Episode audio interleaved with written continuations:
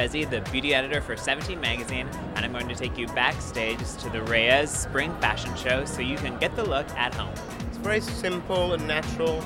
It's a very, very light wave and brush through so the hair has a nice airy kind of texture. Drying the hair all off so it's nice, clean and dry, and then with a big curling iron just putting a wave through the middle sections and a wave through the front and just brushing out and just a little bit of hairspray. Picking up random sections and just curling it vertically just in the middle section. Leaving the ends and leaving the root just so there's a nice wave in the middle. Very, very young and natural looking. The clothes are more elegant and evening-y, so I think it's a counterbalance to that, having like a very youthful look for the hair.